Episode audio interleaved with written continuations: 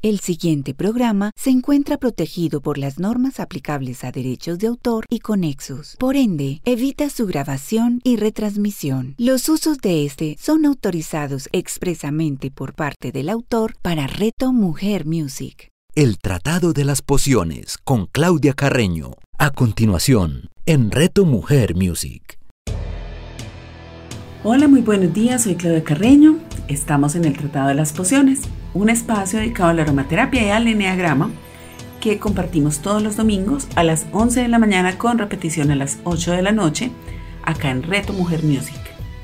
Para quienes nos escuchan por primera vez, les recuerdo que la aromaterapia es una ciencia derivada de la fitoterapia, que es toda la sanación a través de las plantas y de compuestos vegetales, que nos sirve para promover la salud física, emocional, tiene pues usos también a nivel del hogar, podemos utilizarla para limpiar, eh, reemplazar componentes químicos que aumentan nuestra carga tóxica y que a la larga hacen que nos enfermemos más. También nos ayuda a restaurar la armonía, el equilibrio interior. Es una terapia aprobada por la Organización Mundial de la Salud, es muy segura, eficaz, económica, nos ayuda a prevenir enfermedades y a cortar la evolución, teniendo en cuenta que no reemplaza la recomendación médica. En el programa pasado aprendimos a mezclar por notas, o sea, ya hicimos dos programas donde aprendimos el arte de mezclar. Una era por clasificación, otra era por notas. Y bueno, finalmente mi recomendación cuando las personas a veces se ponen un poquito nerviosas acerca de las técnicas del mezclar es seguir la intuición, déjate guiar, o sea, es eh, ponerle a esto también un poquito de fe, porque tu cuerpo sabe que necesita y bueno, acá lo quiero ligar con algo muy bacano que es la liberación emocional.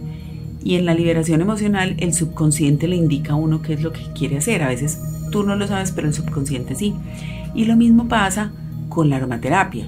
Tu subconsciente sabe cuál aceite esencial necesitas en algún momento determinado, entonces déjate guiar por la intuición. Em, eh, también utiliza tu olfato, mira que la mezcla te guste, la Recuerda que, mi recomendación también es no prepares de, la, de, primera, de primera vez grandes cantidades, prepara un poquitico, lo ensayas y luego cuando ya pues la, mezcla te parezca buena, pues haces tu, tu preparado más grande. Y el tema de hoy es qué aceites esenciales vamos a utilizar en nuestras mascotas. Estos animalitos de compañía que en muchos casos y en muchas familias, por ejemplo como la mía, se convierten en nuestros hijos. Entonces con ellos vamos a utilizar ciertos aceites esenciales porque su condición y sus órganos no pueden tolerarlos todos. Bueno, hay que tener mucho cuidado puesto que los animales metabolizan y reaccionan de manera muy diferente a los aceites esenciales. Es importante tener presente las diferencias entre las especies, o sea, hay aceites esenciales que por ejemplo son seguros para humanos pero para perros y gatos no, algunos que son útiles para perros pero no para gatos. Eso es lo que vamos a ver hoy. Bueno, y con nuestras mascotas hay que tener ciertas precauciones generales. Eh, por ejemplo, el tema de la esterilización es importante. Muchas veces hay personas que piensan que esto no es beneficioso para ellos, pero hay muchos problemas de conducta y de salud física de nuestras mascotas que se resuelven con la esterilización. Esto pues obviamente lo vas a consultar con tu veterinario. Siempre contar con un buen diagnóstico médico porque nos va a ayudar a identificar el problema, atacar y cómo hacerlo. O sea, ellos, si bien uno desarrolla cierto instinto con su mascota, porque a veces uno siente que le hablan de verdad, uno, por ejemplo, yo tengo una gata que cuando se pone inquieta, ya normalmente es tranquila y cuando se pone inquieta yo sé que le pasa algo y empiezo a rastrear qué es lo que le pasa. Pero, pero como no se pueden comunicar con nosotros, a menos pues que tengas un etólogo que te apoye, que esto también pues es algo muy muy chévere que también lo he utilizado y me funciona, es bueno que lo lleves al veterinario porque así vas a poder saber cuál es el problema que vamos a atacar. También súper importante que los aceites esenciales que utilices con ellos sean de grado terapéutico, o sea, que sean de muy buena calidad, no utilices cualquier cosa que compraste por ahí en una feria, o sea, de verdad, y no tengo nada en contra pues de de este tipo de productos porque pueden servirte para difusor, para pebetero, pero no para uso ni con tus niños, ni para que te lo apliques directamente sobre la piel, mucho menos sobre la piel de nuestras mascotas. La mejor forma de aplicación para ellos es la vía aromática, es decir, a través de un pebetero, de un difusor de aromas o de un spray, porque eh, siempre es pues, la forma más segura. Es importante que tengamos buena ventilación, permitirles la posibilidad de ir a otra habitación donde no haya difusor porque ellos se cansan, ¿cierto? Ellos eh, están un ratico ahí donde, donde uno pone, por ejemplo, la lavanda para que es muy buena para que ellos estén tranquilos y que tengan la posibilidad entonces de irse a otra habitación cuando ya se cansen del aroma. Recordemos que ellos tienen muchísimas más células sensibles a los aromas que nosotros, entonces lo que para nosotros puede ser un olor sutil, para ellos puede ser un olor supremamente fuerte. Les recomiendo un libro donde van a encontrar esto de forma muchísimo más detallada, que se llama Spoil Your Pet, Mima tu mascota, de las veterinarias Mia Freso y Jan Jeremias, que ahí nos hablan muy, muy detalladamente de todo este tema que les estoy contando acá. Este es un pequeño resumen para que nosotros en casa podamos empezar a utilizar la aromaterapia de forma segura en nuestras mascotas. Bueno, las zonas del cuerpo que debemos evitar son, por ejemplo, eh, el canal auditivo de un gato. Nunca debemos aplicarle nada directamente allí. En los perros se puede usar para cierto tipo de limpieza, pero en diluciones muy altas, porque, digamos, en gaticos se pueden dañar los, los tímpanos y los nervios.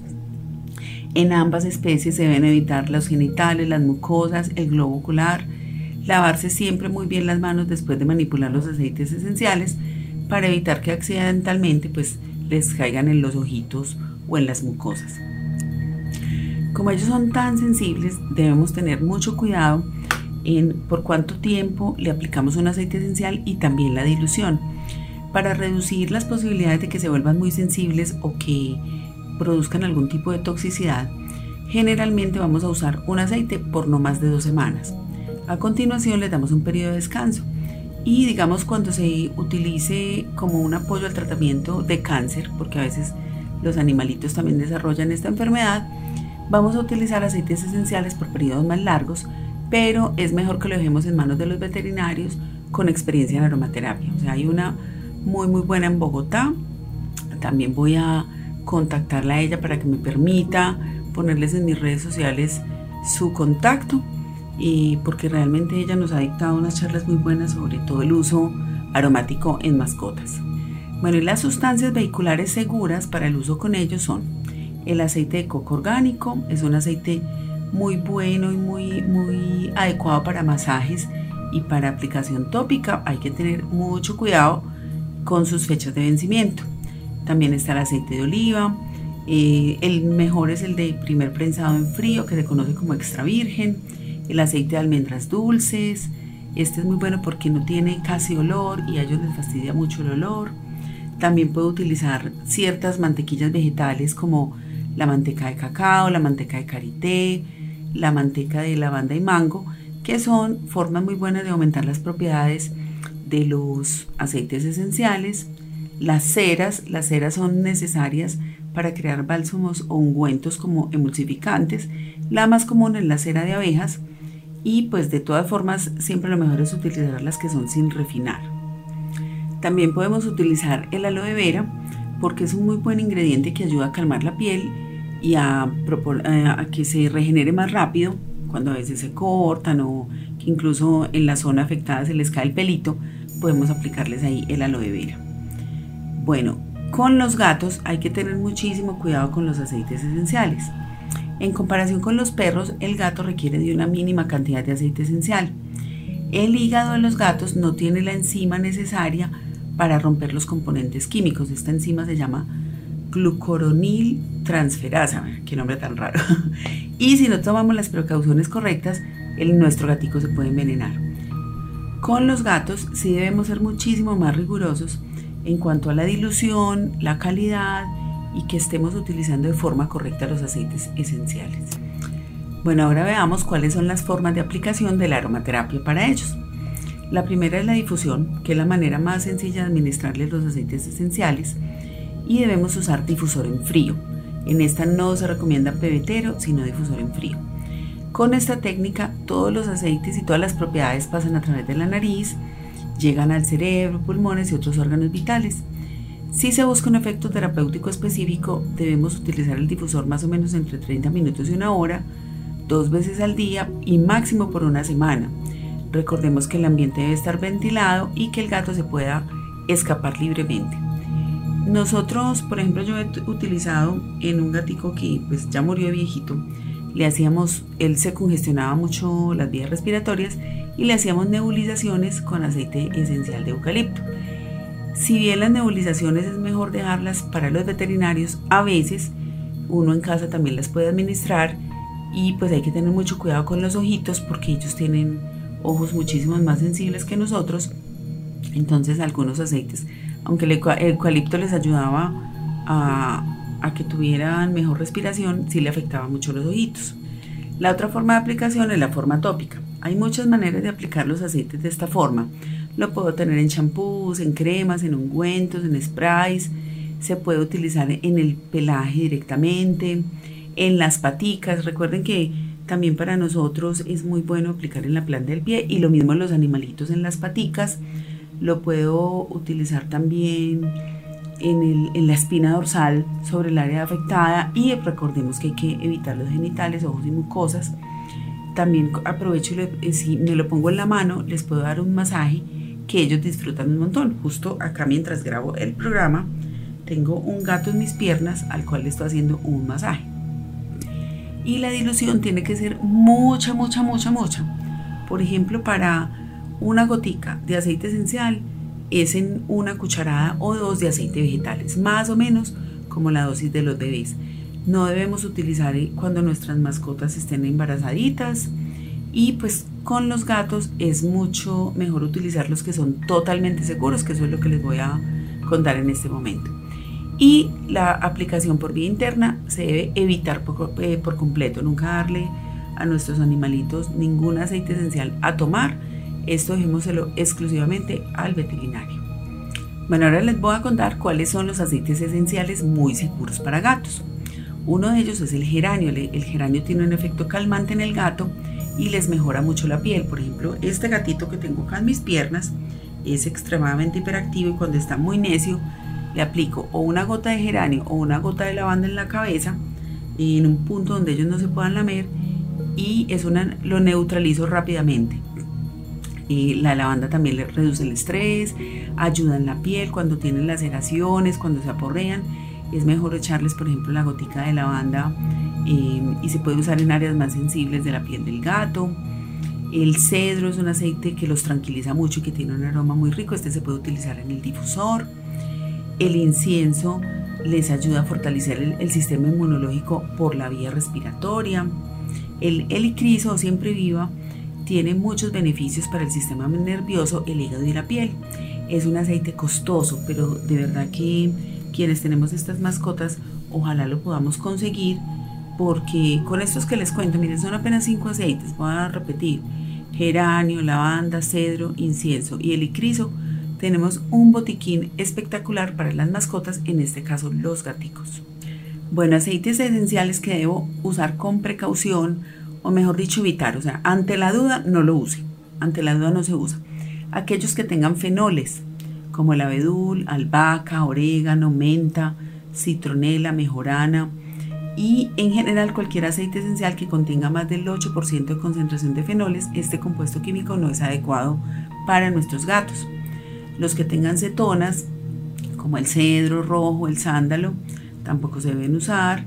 Los cítricos totalmente prohibidos para las mascotas, eh, para los gaticos, porque tienen un compuesto que se llama D-limoneno, que los afecta y sobre todo en la parte de órganos, toronja, naranja, limón, cilantro, bergamota y citronela no debemos aplicarlos en los gatos.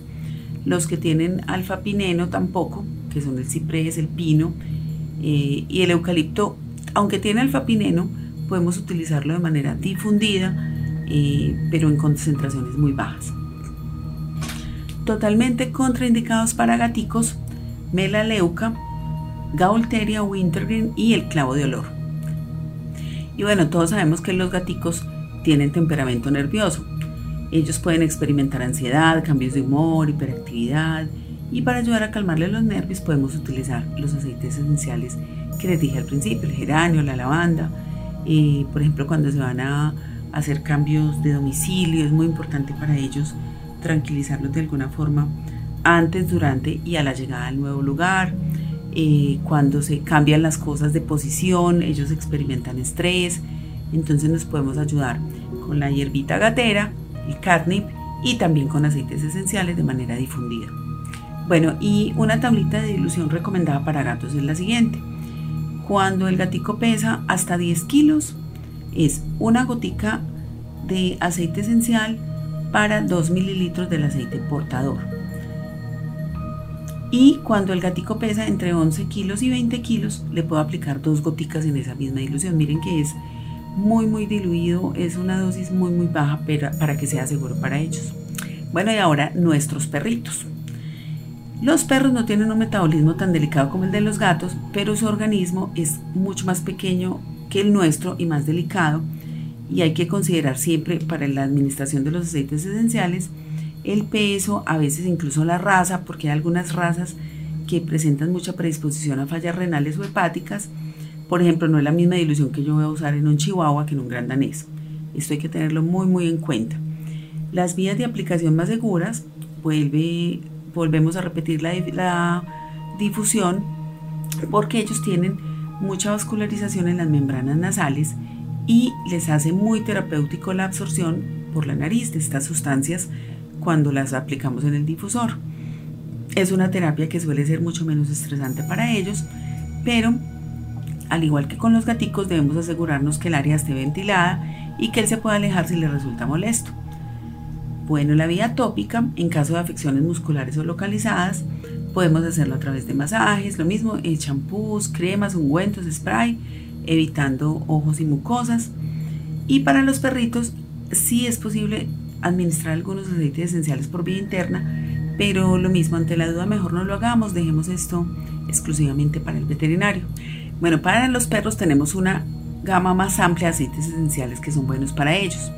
Aquí van la albahaca, les ayuda mucho a restaurar el equilibrio mental, funciona en pequeñas cantidades porque puede ser irritante para ellos, en mezclas para nerviosismo o ansiedad, sobre todo la ansiedad de separación. Ellos experimentan mucho, mucho esta ansiedad cuando, cuando los amos mm, se van o cuando se van de vacaciones. Bueno, y por su aroma de pronto a los perros no les gusta, por eso tenemos que usarla en pocas cantidades. La bergamota es un agente antifúngico muy fuerte, es útil en mezclas junto con la manzanilla romana y la lavanda para infecciones de oído, pero nunca debemos aplicarlo directamente en las orejas. Debemos usarlo por difusión o con un algodón muy muy levemente humedecido en esta mezcla, aplicarlo por fuera de las orejitas. La pimienta negra, como es caliente y tiene cualidades estimulantes de la circulación, se puede combinar para hacer más mezclas para dolor, para artritis. Hay muchos perritos que, sufren de dolores porque tienen displasia de cadera. Les podemos hacer una mezclita con hierbabuena, con menta, con enebro, para un masaje seguro y eficaz para los perros. Otro que les puede servir mucho es el cardamomo, también para problemas digestivos y para el mal aliento. Este cardamomo puede ser un ingrediente clave en mezclas para combatir esa halitosis canina junto con la hierbabuena. La manzanilla calma el sistema nervioso central, les alivia los calambres, espasmos, dolores musculares, es antiinflamatoria, se las podemos poner directamente en la piel, obviamente diluida, tiene efectos analgésicos, les funciona muy bien para el cuidado de heridas, dolores cuando tienen problemas en los dientes, pero este aroma es muy muy intenso, hay que usarlo en muy pequeñas cantidades. El limoncillo es un repelente de insectos natural. Ahora vamos a ver una formulita para repeler pulgas, pero no se debe utilizar en exceso porque es muy irritante para la piel. Puedo hacer una mezcla antipulgas con salvia esclarea, menta y limón que lo puedo rociar en la cama de los perros, no echársela directamente a ellos, sino en las camitas. La salvia esclarea se compone predominantemente de sustancias calmantes que los pueden ayudar a sedar el sistema nervioso central y la hace muy apropiada para cualquier mezcla tranquilizante. Eh, el eucalipto tiene efectos antivirales, antiinflamatorios y expectorantes y es apropiado para cuando tienen congestión y lo puedo utilizar en un difusor. Con el eucalipto hay que tener cuidado si de pronto el animalito tiene en ese momento un tratamiento homeopático porque puede anular los efectos de ese tratamiento. Entonces, si ellos tienen ya otro tratamiento, mejor no usemos el eucalipto. El incienso les refuerza el sistema inmunológico, es una muy buena opción cuando los animales están muy enfermos o son mayores y podemos utilizarlo para todo tipo de enfermedades de la piel debido a que tiene muchas cualidades antiinflamatorias y antibacterianas. El geranio también le sirve para enfermedades de la piel, el geranio es muy antifúngico. Eh, se utiliza también para prevención de infecciones del oído y muy recomendado para los perritos de orejas largas. También sirve como repelente de garrapatas. El jengibre es muy bueno en mezclas para el mareo por movimiento. Cuando tenemos un viaje o algo con los perritos, les puedo poner jengibre. Es una ayuda digestiva efectiva que la puedo utilizar con mezclas para masajes, haciéndoles pues el masajito en la barriguita. La toronja los calma, desodoriza, repele insectos, en particular las pulgas y tiene un efecto tónico sobre la piel de los perros. Es muy útil para animales que tienen producción de sebo desequilibrado que les ocasiona dermatitis.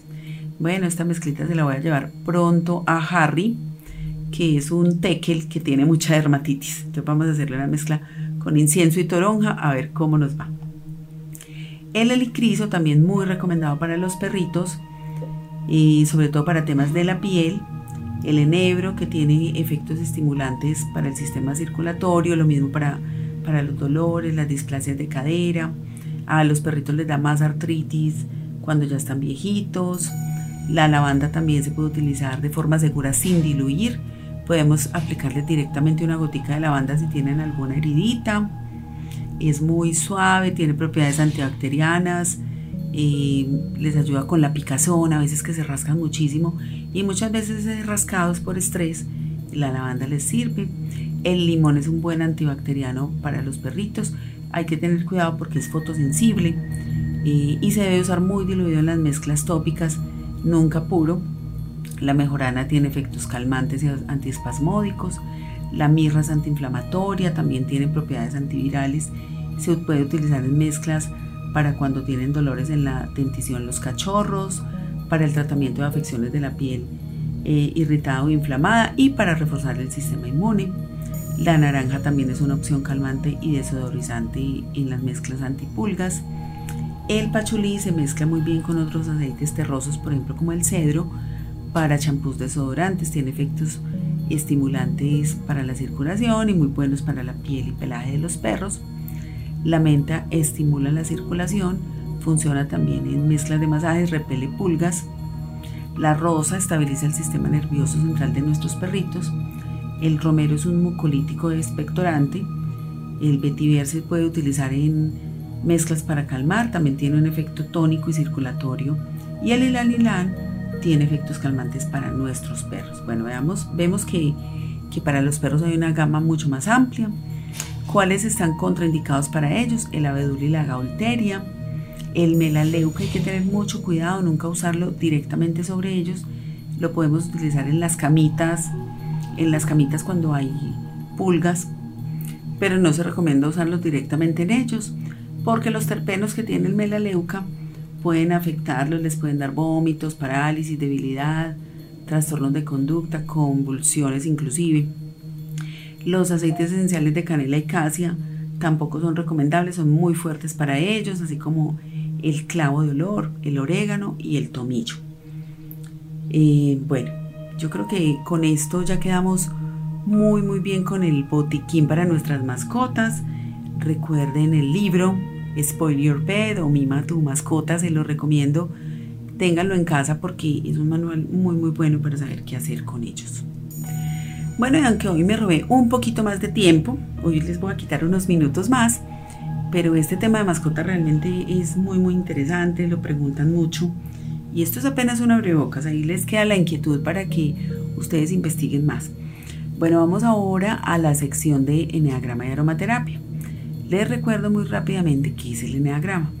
Es una herramienta de autoconocimiento que nos permite descubrir cómo somos en realidad, eh, entender por qué actuamos de ciertas maneras, por qué tenemos comportamientos automáticos repetitivos. También hay que entender que cada eneatipo o tipo de personalidad tiene zonas de luz y de sombra y que cada uno tiene cualidades o mecanismos de defensa y de esta forma se relaciona con el entorno. ¿Qué es lo más importante? Descubrir cómo somos nosotros, ver cuál es esa emoción que más nos afecta y empezar a trabajar para mitigar esa sombra y destacar todas nuestras luces o talentos. Ya hicimos nueve programas donde describíamos cada eneatipo y cuáles eran los aceites esenciales que les ayudan a equilibrarse. Hicimos un programa resumen. Y bueno, ¿qué pasa entonces cuando yo ya sé mi eneatipo? ¿Qué sigue? Entonces lo primero es pues descubrir tu eneatipo es apenas el principio de este viaje de autoconocimiento. Ahí tú empiezas a conocerte, empiezas a saber cuáles son esos comportamientos reactivos que debes aprender a controlar y manejar. Para esto hay otras herramientas que también nos ayudan mucho, como la liberación emocional, como la hipnosis. Sabiendo la emoción, que es la primera, la primera parte importante, es cuál es esa emoción que a mí me domina o me desequilibra, puedo utilizar otras herramientas que me ayuden, pues entre ellas la aromaterapia. Y bueno, entonces ya tengo mi eneatipo que sigue. Cuando yo estudié el eneagrama, que lo hice con Roberto Pérez y Luis Gabriel Cervantes, realmente me, me gustó mucho esta metodología porque otros autores se basan en descubrir el, eneatipo y ya. Entonces, pero yo me preguntaba, bueno, ¿qué sigue? Debe haber algo más. Y sí lo hay. Eh, hay algo que se llama y que ellos desarrollaron, desarrolló Roberto Pérez en conjunto con Laura Salas y Orlando Alfonso, algo que es la plantilla de autoobservación. Es un archivo donde hay aproximadamente 32 preguntas por cada eneatipo que describe comportamientos de luz y de sombra. Cuando uno diligencia este archivo, al final el resultado te muestra cómo están esos atributos en ti, ¿cierto? Porque una cosa es cuando es mi esencia, pero yo tengo de todas las personalidades un poco y las puedo tener en luz y sombra. Entonces esta plantilla de autoobservación nos permite determinar cuál es el, la, el, digamos, el porcentaje de un atributo en mí y qué me hace falta.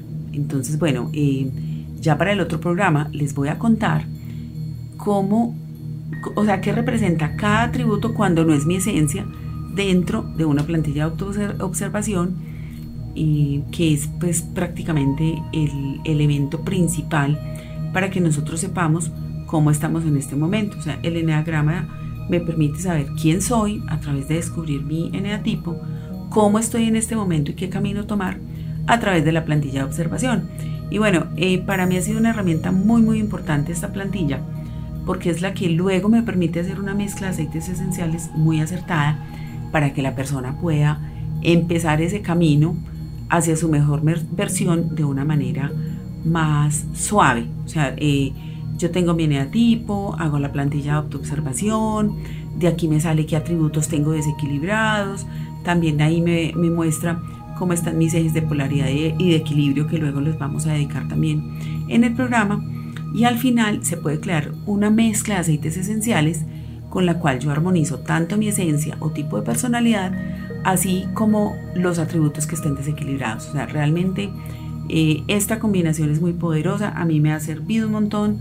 Hay personas que, que realmente tengo testimonios muy, muy buenos de cómo la aromaterapia les ayuda en ese camino yo lo llamo como una muleta que te ayuda a caminar por ese tortuoso camino del autoconocimiento. Entonces, bueno, esto es lo que sigue y los invito a que me sigan escuchando porque realmente esta combinación de aromaterapia y neagrama es bastante poderosa, les va a ayudar un montón, así como me ha ayudado a mí. Bueno, llegamos al final de este programa. Como siempre, muy contenta de poder compartir con ustedes. Hoy nos acompañó aquí en la grabación Comino, que estuvo relativamente juicioso, escuchando todas las recomendaciones para mascotas. Me pueden enviar sus comentarios y preguntas a mis redes sociales, se las recuerdo. Mi Esencia Vital Claudia Carreno y en Facebook mi Esencia Vital. Espero estarlos contagiando de mi pasión por la aromaterapia y el eneagrama. Anímense a utilizar estas dos herramientas para que tengan más armonía y bienestar físico y emocional de dentro hacia afuera. Soy Claudia Carreño, este es el Tratado de las Pociones, solo acá en Reto Mujer Music. Chao. El Tratado de las Pociones con Claudia Carreño. Escúchala todos los domingos a las 11 de la mañana, con repetición a las 8 de la noche, solo en Reto Mujer Music. ¿Alguna vez en tu vida has estado frente a un cambio repentino, radical, intenso y a lo mejor doloroso? Soy Ana Pavas y te doy la bienvenida a Revolution, un espacio diseñado para que juntos abracemos el cambio. Revolution con Ana Pavas. Escúchala todos los lunes a las 9 de la mañana, con repetición a las 6 de la tarde, solo en Reto Mujer Music. En Reto Mujer Music nos acompañará Marcela Barboto, quien a través de un quiebre emocional muy fuerte conoció la sanación reconectiva que le ayudó a encontrar su propósito superior. Ahora es una guía para muchas personas e instrumento de amor para que los seres humanos continúen con su proceso evolutivo, protegiendo su energía vital y afianzando su amor propio para ayudarte a encontrar tu camino. Disfrute de vida con Marcela Barboto. Escúchala todos los lunes a las 11 de la mañana, con repetición a las 8 de la noche, solo en Reto Mujer Music.